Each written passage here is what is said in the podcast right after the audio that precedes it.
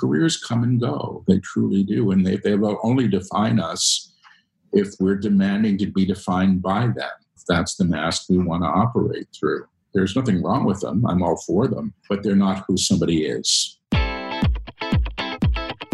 Welcome to the Personal Development Without the Fluff podcast brought to you by Satori Prime. Look, if you believe that there's got to be more to life, or you find yourself zagging when others are zigging, this podcast is most likely for you. We're not here to fix you because, in our opinion, you're already perfect. We are here to help you remember who you truly are. That light inside of you that you thought you lost forever. I think you know the one I'm talking about, right? that one. We're brash and blunt and give it to you straight. You'll most likely love us and hate us at the same time. And for us, that's perfect. Because what we're here to do is open your heart and expand your mind so you can live your ultimate life. And if you're wanting more support at any time or just want to interact with Guy and I, find our personal development without the fluff group on Facebook and come hang out with us and other like minded, amazing human beings. So if you're done with fantasizing about your life and you're ready to go start living it, welcome to our show. Now let's get started.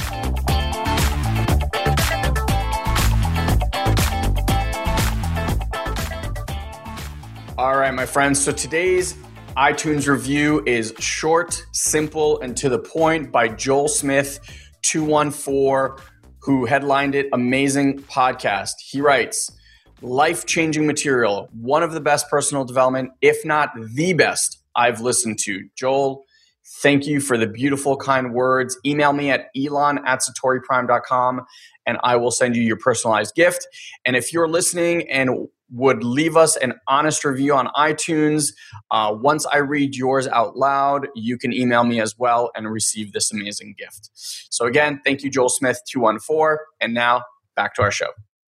All right, guys, welcome here to uh, another edition of the Personal Development Without the Fluff podcast. Today we have a seriously an extra special guest, uh, in my personal opinion, somebody that I'm I'm personally humbled to have here with us. We have uh, Mr. Paul Selig.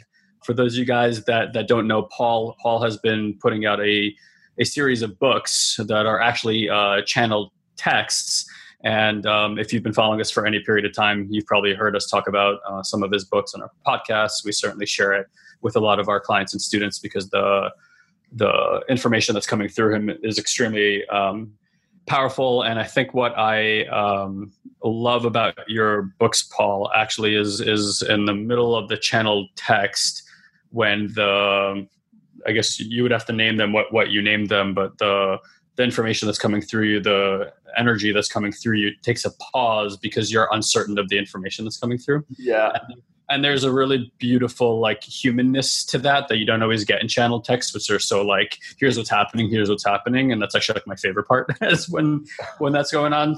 Paul's so, a little um, uncomfortable with this right now.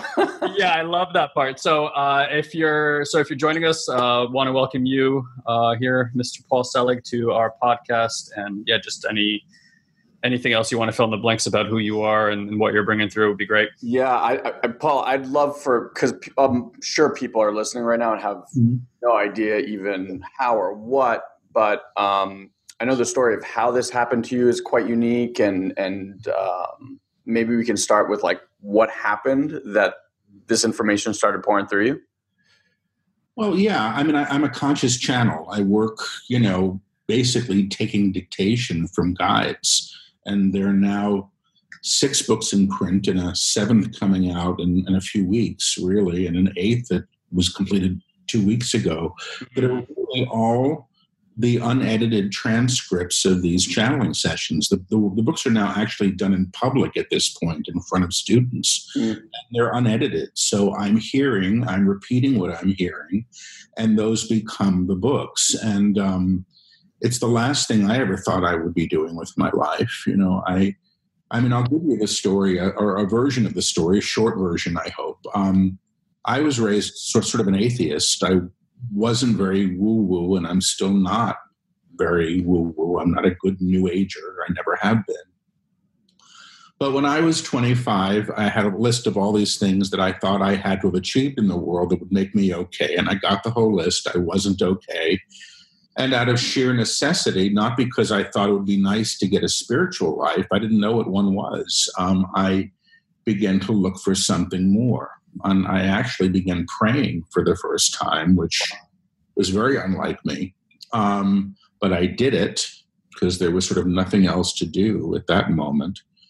And um, basically, I heard a voice telling me to get my act together. And I, I listened. I was surprised. And a few months later, there was this thing that people were calling the harmonic convergence. I heard people were going to be waking up, and I thought, well, if there is something like a God, whatever that whatever that is, and you ask to wake up to it, why would it want to say no? That didn't sort of strike me as very sensible. So I just went up to the roof of this building that I lived in, and somebody had given me a crystal, and somebody else had given me a mantra, and I thought you needed all the props to to wake up. I, um, I had an experience of of energy moving through my body and out through the top of my head. And for me, it was very palpable. And that was very important. You know, when I work and the guides I work with come through me, and when people read the books, they tend to have the experience of the energy and people can feel it, you know. Absolutely. And I think that's important because I'm I'm, you know, I would say, you know, I'm not a guru. I'm not a spiritual teacher. I have no interest in being either of those things. I'm happy to be you know, the stenographer for the guides and do this work, but people's experience with it are what validates the work as far as I'm concerned. So I had this experience. For all I know, I was hyperventilating up there. I'll never know what it really was. Um, little lights around people after that. Oh, wow. Yeah, just these little sparks started going off like fireflies. And so now, you know, I'd heard a voice, I'd felt energy, I was seeing these little things flashing, and you know, you know, my friends were like, you know, maybe you're detoxing, maybe you have a brain tumor, you know. but I ended up being sent to an energy healer to get a context. And I then studied healing, mm-hmm. and I was volunteering at a center that was providing um, services for people with life challenging illness. And um, it was the height of the AIDS epidemic in New York, and that was something that I could do. And I started hearing things for the people that I was working with. I had my hands on somebody's chest. I heard the name Billy, and I learned to say, you know, who's Billy? And they'd say, you know, my lover, my father, my son. Wow. Guy that beat me up every day in high school, you know, and then that would prompt all this energy to move. And I began to uh, to trust it. I started feeling what other people were feeling and you know in their bodies. So i was developing as a clairsentient and as a clairaudient without really knowing what those things were. Mm-hmm. and i had a little group that met in my apartment for 18 years um, where i would just sit and do this. I would hear i would repeat what i would hear and the energy would come. And you know during all of this i was a college teacher. I mean i taught i taught at nyu for 25 years. I was running a graduate program at a a wonderfully strange college out in Vermont called Goddard, where I'm now on the board. And um, I, I, did this work because I was so fascinated by the energy that would come through. The, the information was secondary. I couldn't care less what, what they were saying, but I wanted to feel the energy, and I was in a group of people who could all feel it together. And then in 2009, they started dictating books through me. And that was the end of it. You know, once they started dictating the books, everything began to change and I've left my academic life and and now this is what I do. And the books and the teachings that come through are really all about the realization and embodiment of what they call the true self or the divine self, that aspect of us that exists beyond personality, that knows who it is and knows what it is and is here to express itself in fullness. And that's the teaching that they've been bringing forth sequentially in these building blocks that are really supporting people and being able to hold this higher, you know, higher octave of energy. Yeah. And, and I just want to point out so, for those that are listening to this for the first time, uh, you may have heard of Esther Hicks and Teachings of Abraham. So, it's very similar, like channeled, but this, um, like I said, the experience of it, whether you listen on audio or reading it in book, is is a little bit different. Um, I'm curious for you, Paul, since you came from this kind of atheist background, didn't believe in any of this stuff. Um, how is this teaching? I know how it's affecting me and others, but like, how is it impacting you? Because you're actually being there receiving it and i know that even in the book like I mentioned there are times where you're receiving and going like what what is this like how does this make any sense i'm challenged by it still mm-hmm. um, i finished a book two weeks ago in berkeley in front of students that they had begun about two and a half months before at the esalen institute in big sur before students and I, you know, feel like my life has been turned inside out yet again through this work. Oh. And I'm challenged by what they're teaching because, you know, this isn't a teaching necessarily of getting what you want or self improvement. It's really not that stuff, it's this whole other thing. And it's about realizing who one is without the mask that one has negotiated a reality through and everybody else's mask and knowing who you are beyond what you've been taught you are and what you've been taught to believe the world to be. And so it's extremely radical and it's quite uncomfortable for me. Um, I'm learning through this because I'm confronted with my own crap on a daily basis as a result of doing this work, and there's kind of no way around it. And I don't get to sit back for whatever reasons and say, Hi, I'm done, come and join me. That's yeah. not my role here. I'm here to say, This, here I am, just as I'm showing up, and then make myself available to those energies that are teaching through me. So it's changed my life in wonderful ways and hard ways um, because I'm still having to go to them and say, How is this so? You know, how can this be so? Because what they're teaching now is basically what exists beyond the known template of how reality operates. Mm. You know, it's beyond the conditioning of culture and what we're taught to believe is important. And most of this stuff, they say, is just based in data, history, things that we've grown up with that we should we expect should be there. They're teaching now how to basically transpose reality to what they call a higher octave. They say everything is in vibration and tone.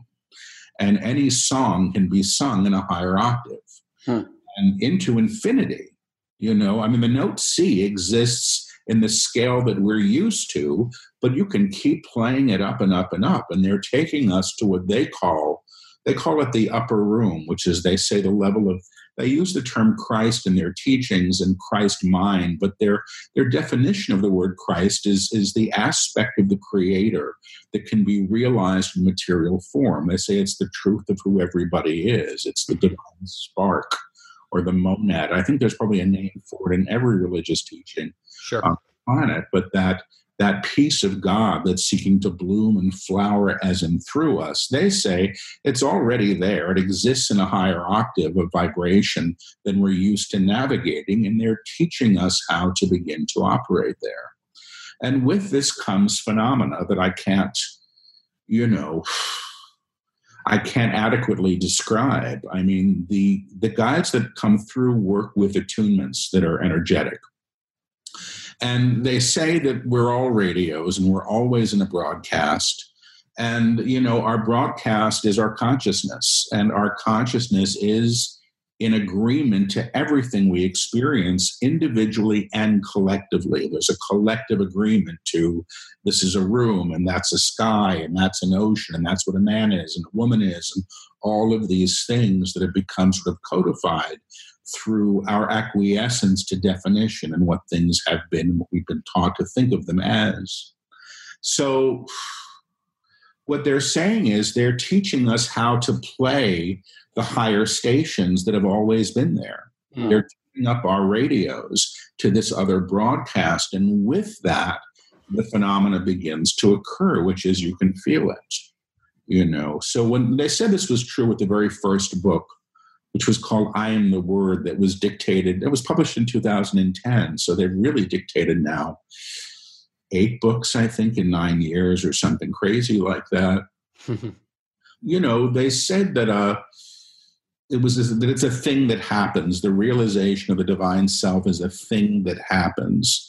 And how that happens they're teaching us you know progressively through these texts. I had another thought and i lost it. I just realized how fast these things have been coming and little at first it was like i think even in word i'm word and i'm the word it was there was going to be three books and then mm-hmm. that it just kept going after that. There was a there was a trilogy and then another trilogy and then another trilogy. And when i look at this they're actually building you know into I couldn't have brought through the information that's coming through now nine years ago. I wouldn't have been able to wrap my brain around it. And all of interruptions, you know, Paul is asking, Paul is interrupting, is mostly, you see, I mean, I, I'm not the writer of the books. You know, my name's on the cover. Um, I don't feel authorship here. I feel relief each time the book is done and I read through it and I because it comes back from a transcriptionist now and it all makes sense. I mean, it's an incredible sense of relief because it's been spoken. And it's a bit of a, a strange experience to be dictating a book and not knowing what you just said, you know, five minutes ago, and then going to the next chapter where you don't know what the title is until they say, and this is the title. So this experience of um, of, of the books and where they're at now has been, in some ways, I suppose, a, a, realization of what they first began to teach in the very first book. The first book sort of holds the DNA for all of them.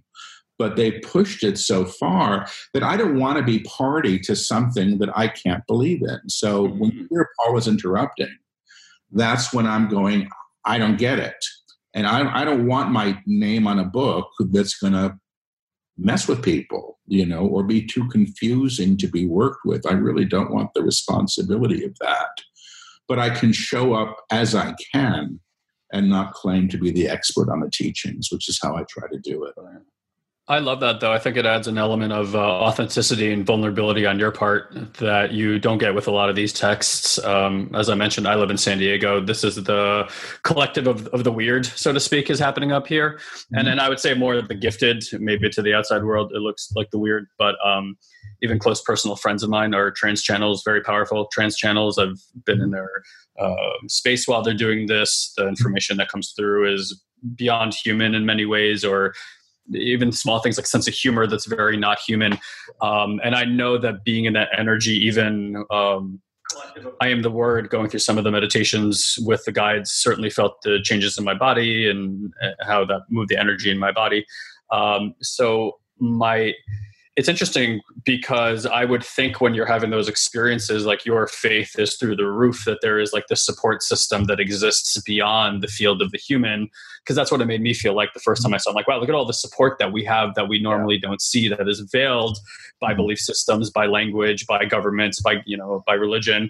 Um, so it's curious, you know, that that's been happening to you for so long. Um, I'm so I'm I'm curious, like, how does this? Sh- how has it shifted your faith? I feel like if I was experiencing what you're experiencing, I could. Uh, uh I don't quite mean it the way that I'm going to say. It's like I can do no wrong because I'm always on path. I'm always on purpose. Um, it's almost like every choice I'm making, I'm being led right by this like energy and force that's around me that's not not your personal experience with it it seems like. No, it's not. I wish it was and perhaps it is and i'm the one that's not trusting it. Mm. i mean when i look at the evolution of this work i've had very little to do with it you know. And i show up consistently for this and i've learned to show up when i don't want to and that's important to show up you know, when it's not convenient, when I've just had a fight with somebody, I'm on the verge of tears, and then I have to channel before 400 people. It's mm. wow. they're fine. They're going to come through anyway. Wow. I don't necessarily know that my personal life and my personal happiness is is their great agenda. You know, I think they're teachers and they come through to teach.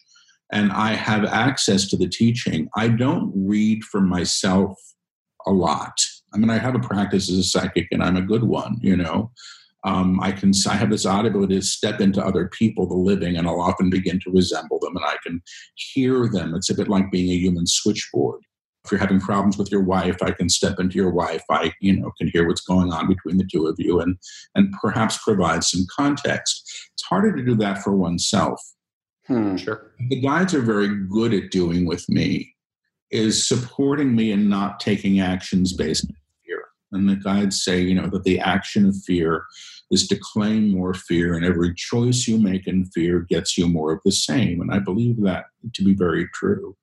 So I get counsel from them in the moment if I need it.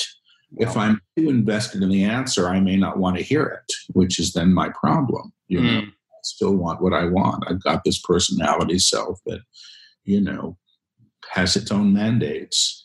So I do, you know, and I've said this before, you know, I've been given perhaps more evidence than many people get about the existence of something other.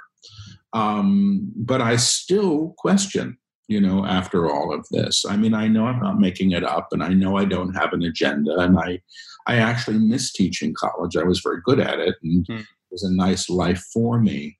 Um, and for whatever reason, this is what it is now, and I've agreed to it. And according to the guides, I agreed to it before I was born. And so here we go. We're, we're off and running. so I, I do have faith. I know that there's more. I can feel the energy. Sometimes I can see the energy. I've had those experiences. Um, but am I always aligned to the high octave I wish. Hopefully, that's what I'm working towards. Is there a question that you ask of them? yeah, I get a bunch of them. You know? I know. I, I'm just curious. Like, you have access. It seems like you have access to. I mean, wisdom from way outside of our normal scope. I'm just curious. Like, what would you sit there and just ask you see, I'm selfish, you know. I mean, my questions are like, where's my partner? You know, yeah. And I know where to move to after three years of saying I want to get out of the city. Yeah. And, you know, why can't I, you know, manage to stay on a diet when I know I need it? I mean, my questions are selfish. The meaning of life, that's for the books, you know. Yeah. Well, I'm, I'm actually, that's what I'm asking because I'm curious because the books are really and this is what I'll say to anybody whether you understand what's coming through at whatever level you do, it's like you said, there's an energy frequency exchange. I put these things on at night to go to sleep, and I swear, like I wake up different. I, I have dreams that are, it's just, it's a unique experience. But I'm thinking, like, if I had access to that, I think I'd ask very similar questions that you are. Like, what, what, where should I move? And what about my health? And what about relationships? Do they answer those things? I mean, I, yes and no. You know, we have free will, and I can move anywhere I want to. You know, that's up to me. And as far as they're concerned, I do believe in their teaching of knowing. And they talk about the differences between thinking and knowing. Mm-hmm. And I'm not likely to take a large choice in hand like a move to another state without having a real resonant yes within my own heart and being to do that. I've learned that I will learn regardless. I can learn through, you know, packing my bag tomorrow and moving someplace. I will learn the lessons that come with that, and they're valid lessons. And it's not that I, I think that there's some premeditated moment of, of, of these things happening. But I do um, I do ask and I often hear, not yet. Really simple, you know, not yet. And if I ask why not, I might hear, you know, the same damn thing. It's just not time. And it may not be time for anything that I would have any conjecture for. You know, there was one day, this is really funny one for me, and that's probably not, not to anybody else. There was a day about 13 years ago. Nobody knew that I did this stuff. You know, I did this little group in my apartment. And I decided for whatever reasons that I was going to go get a tattoo, like a big tattoo, like a whole sleeve, you know. I have no tattoos. And I, I just said, I'm going to go, I'm going to go look like the grungiest biker that ever, you know, taught And as I was walking into the tattoo parlor, I actually heard them say, no. Wow. that moment that I went, I'm going to have a freaking career that's visible with this stuff. Wow. That's the only reason, and that unless I would have gotten blood poisoning and died, you know, it's the only reason I could think of. And sure enough, they started delivering the books very shortly thereafter. I don't think that they would care if I got a tattoo. I often say if I want to walk into oncoming traffic, they'll let me do that. But if I say, is this a good time to cross? They would say, not wise. Hmm. Not wise, again, brings me back to will and choice. Know they don't they don't override free will. They don't do it in the books. They talk about aligning to the higher will and what that entails, which is a big teaching.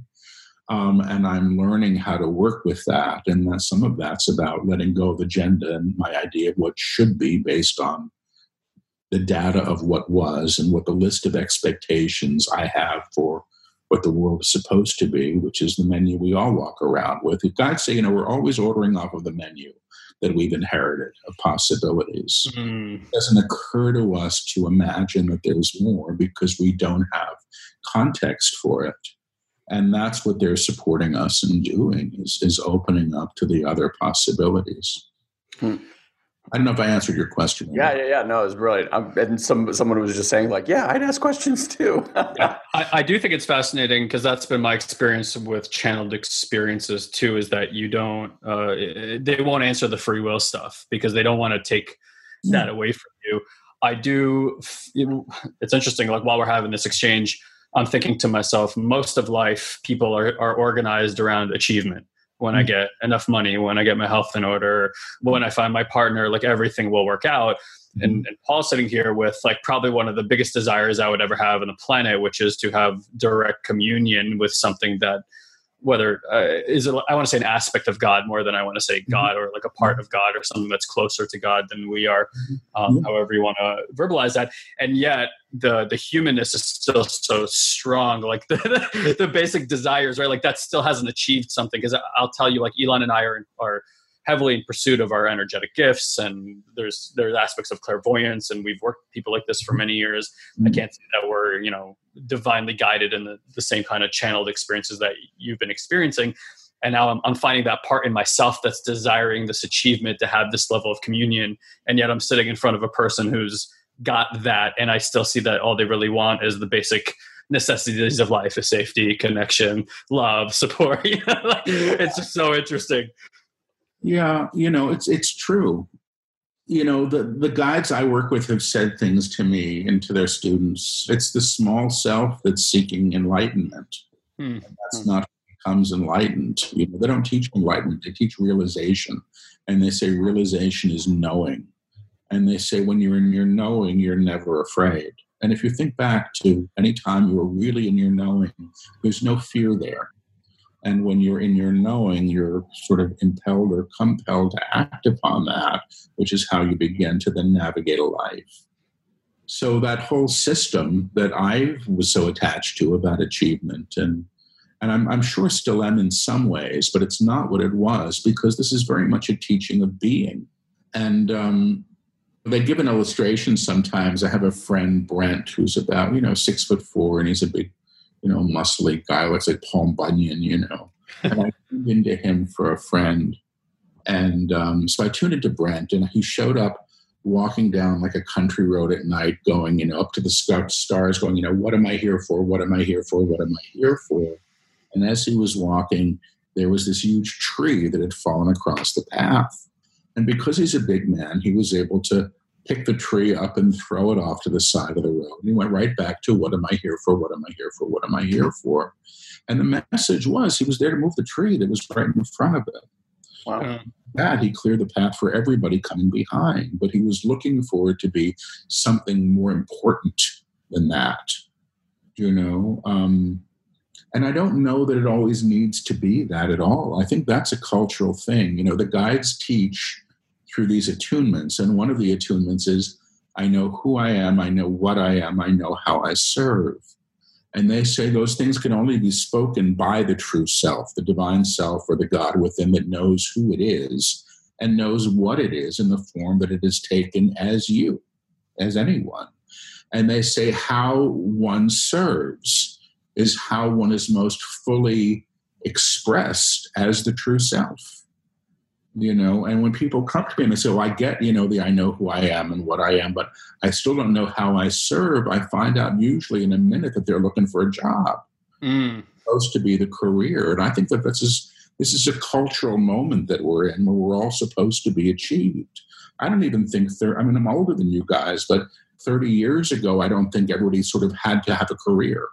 Yeah, you know, had to have a life that they wanted, which I think you know is is probably a a higher goal, you know, because careers come and go. They truly do. And they, they will only define us if we're demanding to be defined by them, you know, if that's the mask we want to operate through. There's nothing wrong with them. I'm all for them, but they're not who somebody is. Hello, my favorite listener. That's you. I wanted to share with you some of the amazing results and breakthroughs your fellow Satorians are experiencing as we speak from being in the collective with us. So if you haven't heard about the collective or what you're missing out, check this out. So Amanda writes, a couple of years ago, I was destitute, living back with my parents at 36. I'd lost my job, was overcome with chronic illness and a strong victim mindset, and I was totally stuck. Through the influence of your training, I'm enjoying a much more fulfilling life. I've moved back home, gotten a great job, taken control of my health, and even bought the car I've always wanted. I'm ready to go even further into my awakening and manifest the life I truly deserve. I couldn't be happier to be part of this tribe of amazing human beings. Robin said to us, Thank you. Since March, I've started meditating every day. I've lost 27 pounds. I've resigned from a job that I hated but stuck with because of the money.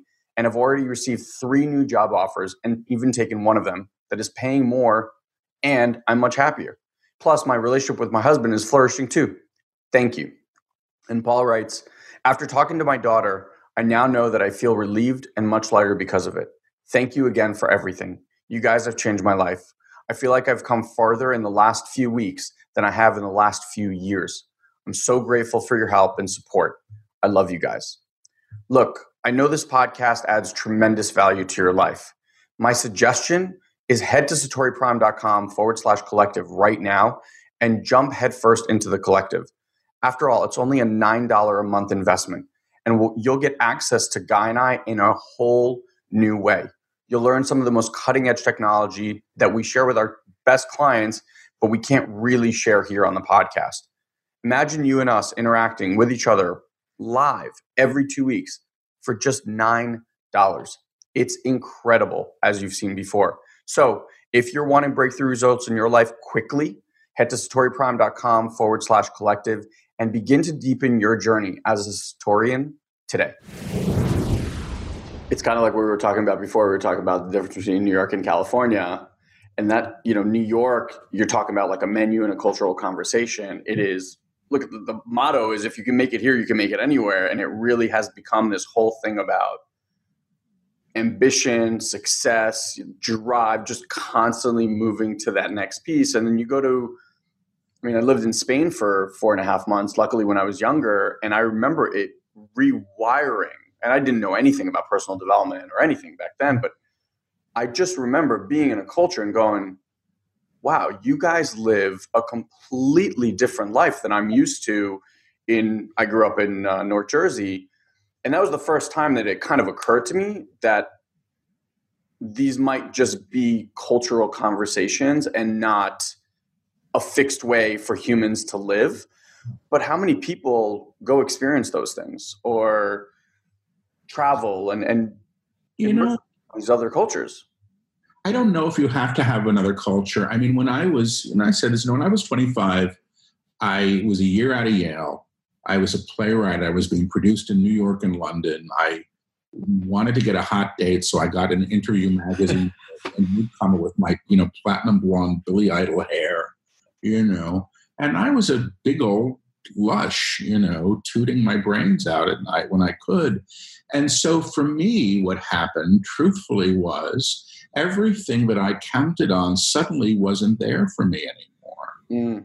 And I, it was a big shock to my system, I'll tell you, because I was so completely deluded in retrospect. I took out all these student loans, you know. Nobody, I didn't know I was supposed to pay them back. I had no concept of repayment.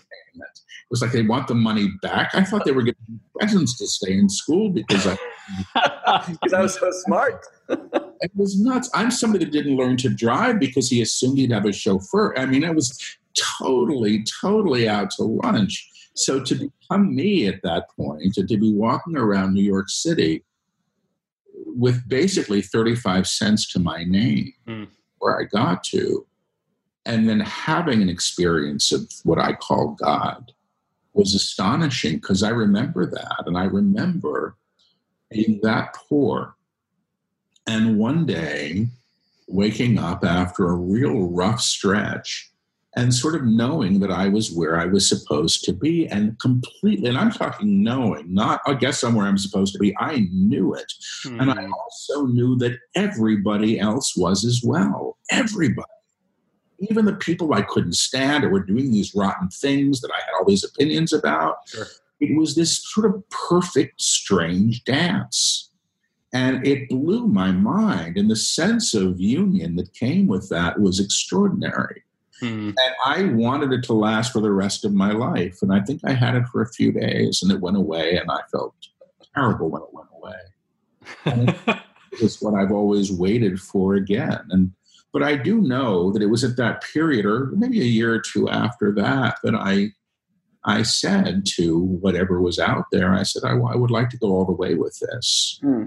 And I suspect that because I knew enough that it was so, and I suspect what they've done in these books is give others, if not me, a way to go there.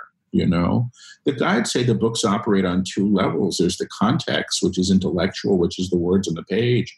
But they say the real teaching is the energetic transmission that you're working with yourself. Yeah. And that's and when the reviews started coming in for the first book, it was trippy because people were saying, you know, I'm reading this book and my body's vibrating. Totally. Yep. This book, I'm seeing auras. And it was like, well, that's what they said was going to happen. So, you know, we're all in this together. I don't know what there is to aspire to once we understand that all we really have is right now anyway. You know, everything just an idea. Yeah, it's very, very interesting. And no different than hearing a song on the radio for the first time that moves you and makes you emotional and is reorganizing the frequency of the body in some way and changing reality in, in the way that it does. I'm, I'm, I'm curious, given that the last 10 years, certainly, you know, you were doing something that was very um, interesting before, gave a lot of service, but then it kind of pivoted. Obviously, you have to become, well, you didn't have to, but you got to become this face of this guidance mm. internally for you um, in your relationship to just human, like a day to day human, right? So, like Elon and I have had, we've done plenty of plant work, have mm. been in the uh, unified field, so to speak, right, and the, the, the non dual and have had those experiences mm-hmm. certainly as it has changed the way that i feel about humanity and my compassion towards it i'm wondering on like on a, on a day-to-day today like when you wake up and you're in your human and you're upset about the things that you're upset about and you're judging the things that you judge but there is a is there a growing sense of compassion? Is there a sense of growing optimism towards where we're moving? Because you realize that this, because you were one of these people that's bringing this through, and this is because for me, this energy and frequency and knowledge is r- arising on our planet naturally. You're like an orator that's like, hey, by the way, I can also give you a little bit of guidance mm-hmm. on this thing. How do you feel about what's happening right now? I don't think that what I do is special, and I certainly don't think that I am special in a way. I think that's a real trap in this stuff. And they don't work with me that way. You know, I I'm aware that the skill set that I'm operating with is a somewhat unique one. But I actually think the fact that I can do this or that I am doing this make means that it's available to everybody. Mm in some sure. way other. I don't think everybody needs to be a channel. I mean, I'm not seven feet tall and you know and fit. I'm not going to join a basketball team. You know, somebody else gets to do that who has those gifts and abilities. We're all wonderfully unique.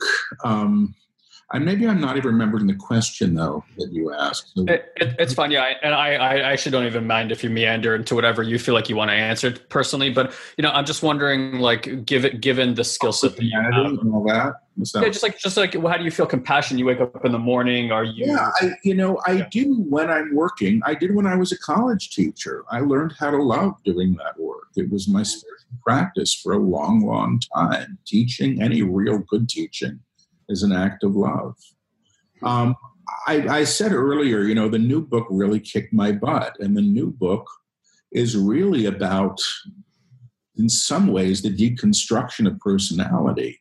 You know, mm. they talk about going between floors from these two stages of, of being expressed. And this is the book about being in the elevator when all your crap is getting dumped.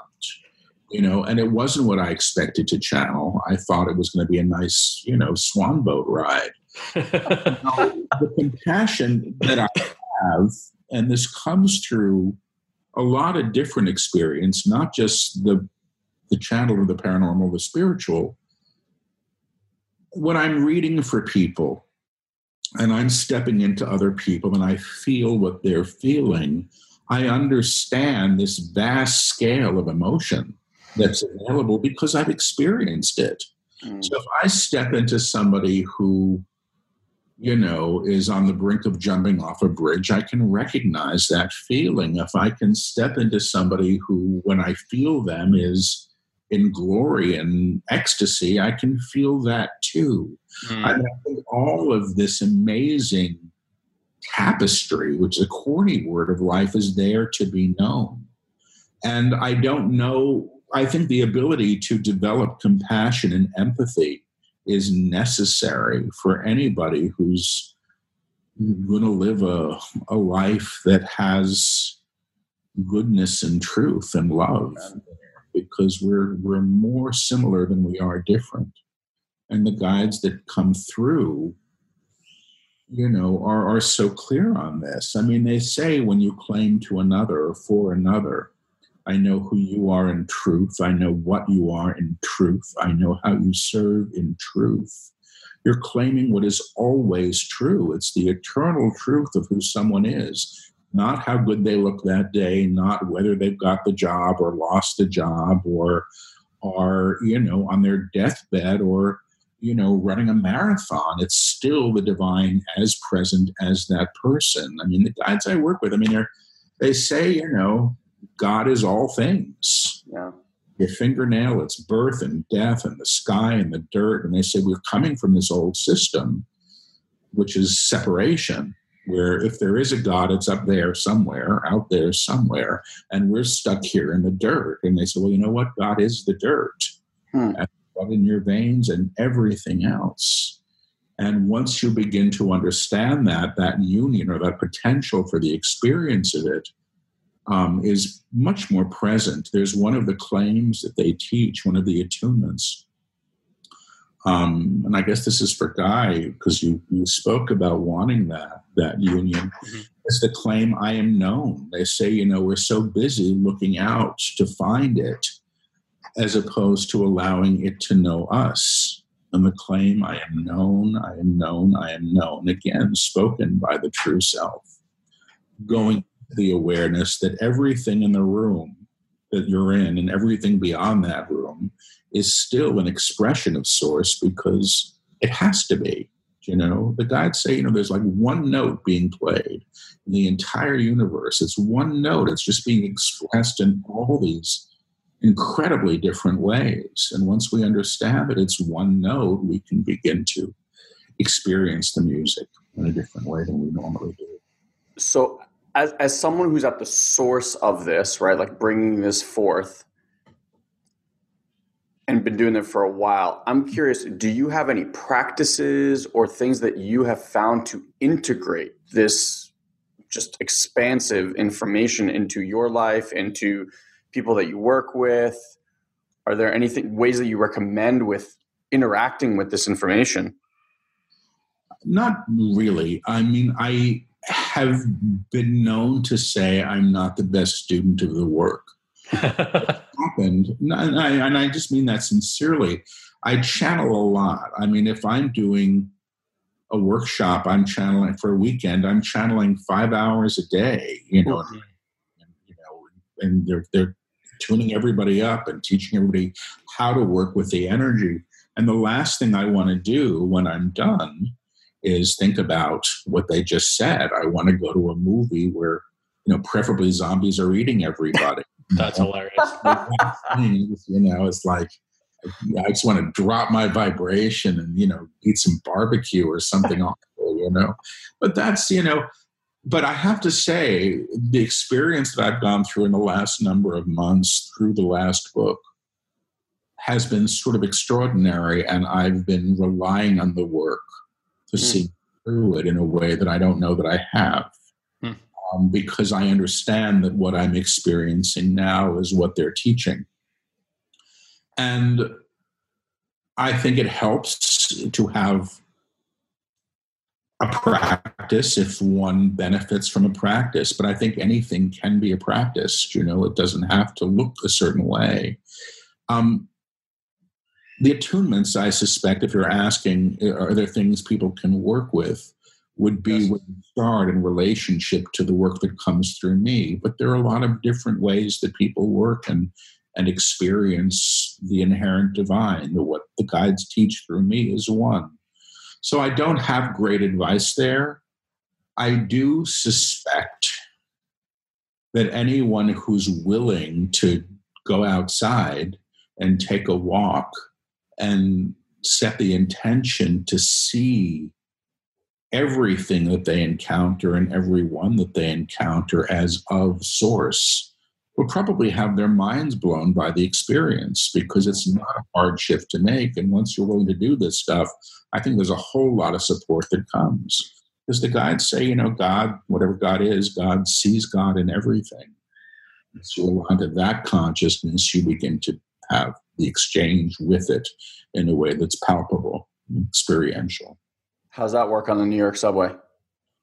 I learned it on the New York subway. Did you? I, I, found out that I was an empath, a full body. You know, I was sitting on a subway. This is back when I was in my late twenties, and I just opened up, and I was sitting on the subway, and my arm kept hurting. I couldn't figure out what was going on. I turned to the guy next to me who'd gotten on the train at the last stop, and he had his arm in a cast. I was feeling his broken arm.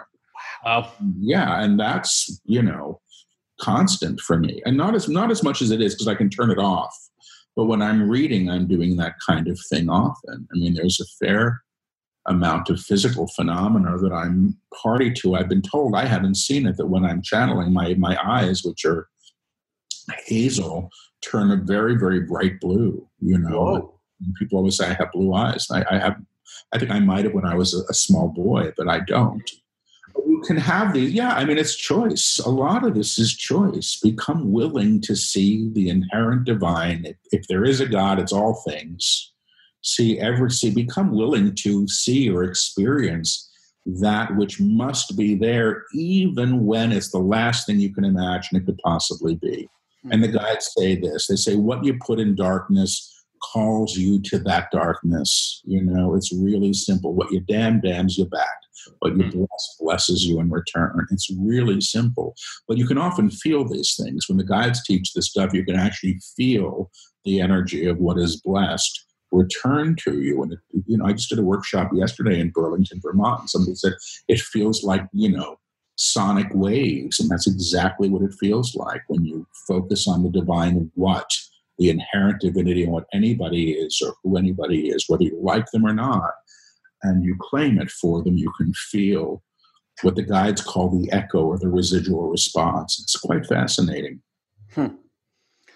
That's that's beautiful. So when when people are are in your space, um, are you excel? Is it an accelerated attunement versus listening to the books? Is it on par and equal? I mean, I'm not going to be around forever. The books probably will outlive me, and I hope it's in the books and I don't think people need me to get the attunements. I think that would be a foolish way for the guides yeah. to teach. But there is something about being in the room when it's happening and when you can work with other people and you're all sharing the same experience of the energy. Sure. You know, I posted that little group at my apartment that met for many years. I did it for that reason. And I wasn't lecturing in those days. I was hearing energy, energetic attunements more than anything else. And I remember, you know, the guys who say, everybody feel, everybody, there's, you're all going to, there's a hand that's going to come to your forehead. We'd all feel, you know, our heads would go back. It was like Beetlejuice. It was like, what the heck is going mm-hmm. on here? But I liked that we could all feel it. You know what I mean? That it was palpable. Yeah. And truthfully, if the energy didn't come through with this, I would be less trusting of the work. And if the psychic information that I access when I read for people wasn't accurate, in almost all cases, I would have more trouble trusting the information of the texts. So, you know, yeah, I think it's good to come to a workshop. I do it online too, and people say that they feel it online. I live stream every Wednesday night, and the guides are teaching and attuning and taking people's questions. How so? This this is a good place to just uh, share this information. Where can people find out about upcoming events, whether online or live, if they want to come be there? On my website, which is just it's my name, it's paulselig.com, S E L I G. And there's a calendar there and there's a lot of information and videos and all that stuff. But yeah, I'm, and I'm doing it a lot. So I'm on the road a great deal, you know, and have you have you stopped your practice or you're still doing the practice that you were doing before as well? The private sessions? Yeah. I do them. I don't do as many as I used to because I'm traveling a lot. But yeah, there's there's appointment information on the website as well. Cool. Can I ask, and feel free to say that you know you're not comfortable answering this, but I know you said that this last book you said kicked your ass. Mm-hmm. I'm curious, is there uh, you know a personal example that you can share of something like that you're going through as you're having this massive, massive transformation happen in your life? I mean, I'll, I'll see what I what I feel I can share. Whatever stuff that I've had that I would have preferred to sit on and ignore um, because it wasn't pretty, it wasn't comfortable, it wasn't how I wanted to be known or feel or any of those things.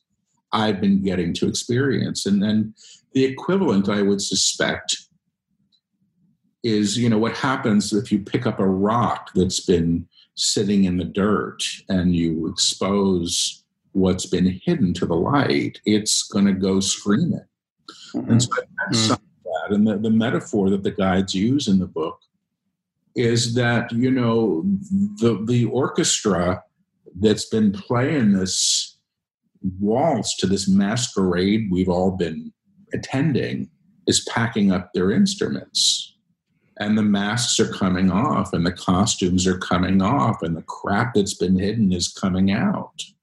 And nothing gets healed unless it's allowed to the light. You don't heal what you deny. You know what you put in darkness calls you to the darkness and that must include our own i suspect. It's not to condemn it. You know my small self my whatever you want to call it has done the best he could given a whole bunch of stuff and you know the willingness to go through a passage like this.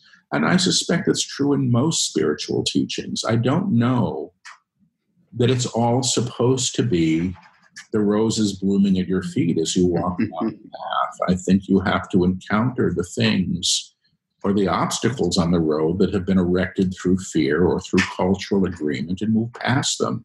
Or at least understand that if you choose not to move past them i suppose you can but what the guides say at this point is this is all happening under the directive of the soul. And the soul is seeking its realization and isn't necessarily condoning the, the will of the personality that wants to sort of stay entrenched in his or her stuff, you know, because it's comfortable or because it's known. I don't know if any of us can do that anymore. I think the world's in great change. And, um, you know, we have great opportunity here if we're willing to take it. But that probably does leave me, you know, leaving some of the comfort of the known behind. Yes. I think what I really enjoy about this type of work is, um, you know, so much of our traditional religions have have created an atmosphere and conversation for a particular type of attachment about what happens after life, right? And a mm-hmm. lot of these teachings is it's, there is no this really afterlife. It's just this life. Maybe the the pieces change, but it's the the essence stays the same. Um, what I feel like has really shifted over the last few years, whether energetically or even in conversation, is that we do seem to be shifting um, a lot away from like re- like the resistance type of mentality. The things have to be hard. There's a more effortlessness in the conversation and in the energies right now. And and then um, you know like books like yours the reason i'm so drawn to them. And and now even talking to you I, something i can i want to honor you with is like the, the humbleness. I think it's easy to get a big head about something like this because suddenly you are in this knowing right? Or being given this information that seems to be this knowing and it could uh, I imagine change you in, in, in not so great ways too. So I just want to really honor your your humbleness again, your vulnerability as a, as a human uh, who's bringing this stuff through.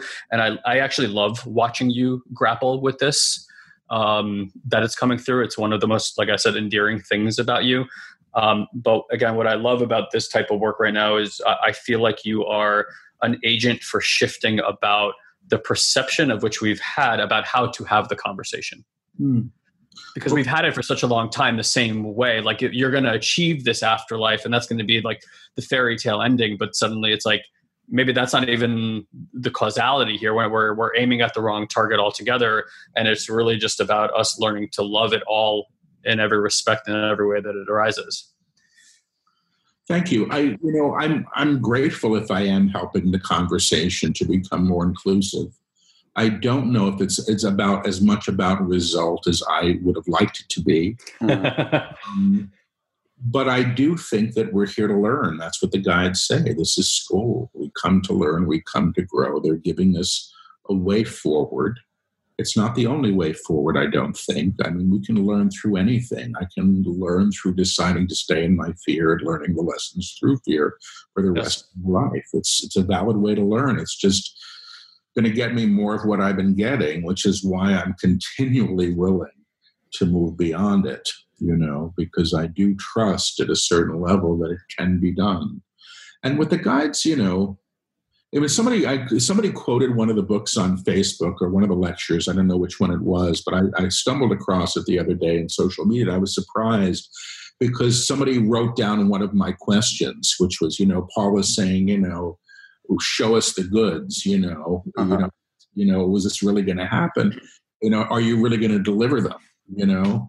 And their response was you are the goods my friend. Mm. you are being delivered. And i went okay that's it. Well if that's what it is and that's what they say you know it's like being on a toboggan. Just throw your hands up in the air and go okay let's let's keep going on the twisty road because you know I have to trust it at this point. I, I have nothing else left.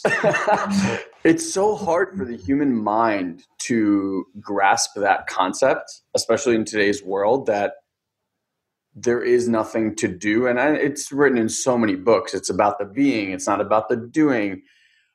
But the mind just wants to. I know like with all the work that we've done to just notice that part that's always wanting, always seeking, mm-hmm. like, I want more. I want to achieve this. I have to get to there. This is okay, but there's better. Like that whole concept that's just constantly ongoing. It's it's amazing to watch the human mind do its thing. Oh yeah. I agree. I'm fascinated by your personal life experience. So, like you had mentioned that you know um, you'd like to move. Uh, there's different aspects of your life that you'd want to shift around. What's mm-hmm. stopping you? What's oh, stopping oh, you? Question. I don't know if I mean I would probably have to ask the guys because I don't even know at this point what's. oh. Well, you occur you you occur to me you occur you occur to me as an intellectual, right? Like you're a very intellectual man, which is why it's even more interesting that something like this would happen to you, and you have this simplicity about you. But I also get the sense that you layer and complex things you know a lot. So and and you can correct me if i'm wrong if that's not accurate i'm just using my my, my own sense about you and my limited experiences of you. Um so i'm i'm curious you know with with all that said like throw your hands up in toboggan. All right well throw your hands up in toboggan. I'll see you in san diego tomorrow. Let's see what happens. If, honestly if it came with like a proposal of marriage i'd probably be there you know well, I mean, sorry, it's, sorry, buddy. Let us know what you're looking for. but it's um, if it felt right, I would, and I do know myself well enough now that I would, I would go, and um, the reluctance for change on my part, some of it's entrenchment, some of it's fear, some of it's out and out laziness. I think um, and I'm aware of those things, and I'm not happy about those things. Um, but I also trust that it's all happening in its time. You know, it doesn't necessarily have to happen according to my schedule. You know, many of the things that I demanded should happen, um, had they happened, I wouldn't be doing the work that I'm doing now, and I know that. Um, The totally. first book was channeled. I was I was hired and fired from a a, a, a writing gig, and I had the I had the worst writer's block of anybody I've ever known. I mean, suffered deeply over this and great shame about it because I was teaching writing. Mm. And I got fired and I went to bed for three days and beardless then. And this uh, colleague of mine from Goddard called me and she said, Paul, maybe this would be a good time to write that memoir about how you became clairaudient. And I had no intention of ever writing anything again. And I said no. And the guides piped in and said, Well, we have a book to write. And if you take two weeks, we'll do it. Wow. And moment, my ego had just been quashed. I had time that I didn't expect to have. I really didn't care what people thought of me because I just had a nice humiliation. So it didn't really matter. Mm-hmm. And I went, okay. And that was the first book, I Am the Word. They began it two days later. It took two and a half weeks because I took two days off to go teach at NYU. Otherwise, it would have been two weeks. And, um, and nothing has been the same since. If I had gotten what I wanted, which was the career that I thought I was supposed to have, I, I, would not have become available for this. And I do think that it happened at the right time in my life. I don't think I could have handled this in my 30s. I think I, the ego would have gotten much too involved for me where I was then. And there's something about being a little bit older and not caring in quite the same way. I sure. I can't. I don't know why that's so. It's just maybe it's only true for me. That's all. No, I think there, there's there's valid truths in that. I, I feel like faith is very uh, life is very paradoxical. It's kind of like this both and equation all the time. It's not really and or or if this and then that. I I've had a extremely mystical and magical experience with like my my coming together with my marriage and my union and my firstborn and stuff like that. What's always funny is like the, the thread doesn't tie forward very well forwards, but it ties very well together when you look backwards and suddenly you see the remnants and evidence of faith, like these breadcrumbs that were left for you that in the now for some reason you can't really see the breadcrumbs. So you either kind of like align to this feeling in your body and say, Hey, I know, like you said, I know that I'm in my knowing that's mm-hmm. really that all that's important. So i'm going to like trust that wherever i am and however i be and whatever my relationships and state of my finances or health or whatever might be that this is bringing me towards whatever whatever this is right? Like whatever that is. I don't want to call it anything. Um so I, I, I understand i totally understand that and maybe that it, it's funny like the, as faith grows a- action kind of slows if i can create a rhyme here um, because it's like suddenly I'm going to sit here until something moves me or guides me, and I, that might be difficult for some people to hear that are so achievement based. Mm. Um, but I, I, I do think there is a sense of like I'll just know it, you know, I'll feel yeah. it, and then I'll tell me to go. It's a lot about being available, I have to say, and you're describing. You know, you're available to the action of spirit, for lack of a better word. I mean, the idea of, mm-hmm. of sort of offering oneself in service, you know, doesn't necessarily mean that we're not going to have a great life. It might mean a much greater life than we could imagine. Yes. Might not have the accoutrements that we thought were so terribly important.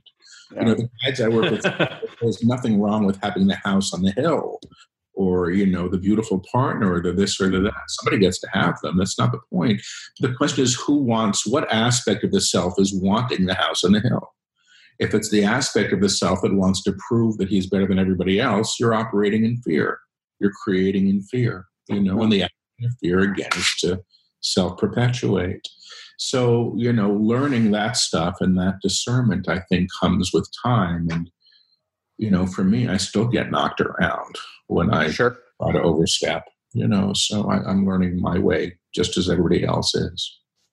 I love that. And that's such a great answer. Um, and you had mentioned even a few times about like the feeling it and the knowing it and things like that, which um, I definitely get a, a, big sense from just listening to these books and audios constantly. I, I, tell people like just turn it on in your earbuds and go to sleep with them, and it really continuously works on you. Um, did it give you just just final question because I know we want to wrap up? Like, do you get a sense? Someone just wrote here. Do you feel that you have always been taken care of? Like, has this has this guidance kind of given you that experience in life?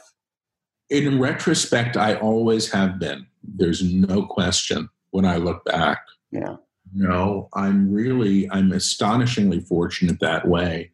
But I also, because of how I grew up, which was in a, a house where one never felt terribly safe, I think, um, the issue of being safe in the world has always been a challenge for me. Mm-hmm. So, even though I've been granted, I feel a lot of protection, you know, along the way, and I've been supported in this life. Um, do I trust it? No, but it's been the case, you know. Mm. And I suspect always in retrospect, it may be that, you know. So um, it's a it's a wonderful question. I'm going to think about that some more. So yeah. It's interesting you say that. I mean, I've I've personally dealt with the, you know I think many of us do with the feeling of safety, um, a lot of spirituality for many thousands of years has been like let's awaken ourselves to transcend ourselves right? Because in the transcendence then we don't have to be in these bodies anymore. And we're kind of in this time now where it's like we're yeah we're transcending and we can awaken but it's like still chose a human experience. Mm-hmm. i want to bring that back through um, but what i find is I'm, I'm also a very sensitive human i've also learned to feel into people's bodies and uh, get some information and data based on collapses that are happening in, in their system um, and I do think that's the gift of the not safe child because you know that's that was the way of creating the safety right is to sense other people's stuff and be alarmed if you need to like pull back or um, if it was safe to engage right. So there's an absolute gift in that. And again, to show so many of us want certain things, but it's like the things you admire the most maybe that are happening in your life or occurring in your life are are being founded by these aspects of yourself that you didn't really enjoy when you were younger or stuff yeah. like that. So I I think that gives a lot of precedence to that. Paul, it has been absolute pleasure to oh. spend this time with you. Thank you for the knowledge, the wisdom. Thank you for all the work that you keep bringing through. Uh, I hope the books never stop. Maybe you hope they do, but we enjoy them. Um, and for yeah, for everyone that's been listening, either live or will be listening to the recorded podcast, uh, we'll have all the links. But it's paulselig.com. You can find out all the information and do you recommend that people start with a certain book or it doesn't really matter? I think people go where they're drawn. I think the first book holds the DNA for the books to follow. I think if people want to jump ahead, I would jump ahead to the Book of Mastery because it's the beginning of another trilogy. And the guides say they're teaching in a one room schoolhouse, so they'll meet people wherever they are. And that's what they do. So people should trust themselves where they go. Yeah. Love that. Well, thank you All both. Right, everyone. Uh, our absolute pleasure. So so great to have you, Paul. Seriously, yeah, um, sending you a lot of love and thank you for the wisdom and and you know the the grace to keep being somebody who's not just bringing the work through, but like challenging themselves through bringing the work through. And I I didn't realize till you got on here that you're also the one reading the books. Oh, yeah. um, when I listen to the audio, so I'm going to enjoy them even more, knowing that Same. that's your that your essence. I, I had no idea. I, I really didn't. So uh, I love knowing that it's like you're bringing the essence of the what actually happened in the space through it. it makes it feel even that much more special. Um, so yeah, a lot of a lot of love, brother, and I hope that all the things that you you stated for your humanness that you get those too. Thank you for that. I appreciate it.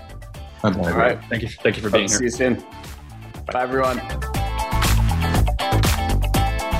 Hey, hey, before you go, I just wanted to remind you to go lock in your $9 per month for life offer to join our collective. I promise if you like this podcast, you will absolutely love what we're sharing inside of the collective. Again, just head to satoriprime.com forward slash collective and you can lock that price in. These are the same tools that we share with our personal one on one clients, and those guys pay us tens of thousands of dollars to work with us you can have them for just $9 a month. Again, satoriprime.com forward slash the collective. And as always, we'd love to hear your honest reviews of our show. So if you head to iTunes and leave us a review right now, you could actually be next week's lucky winner. And lastly, if you do want to connect with Guy and I, head to Facebook right now, join our personal development without the fluff private group, ask for permission. There's a ton of amazing exclusive content there as well. And you get to communicate and interact with Guy and I on an ongoing basis. So, as always, thank you for your trust, your loyalty, and your listening. We do not take it for granted. We really, really appreciate it. We love you, and we'll see you next time.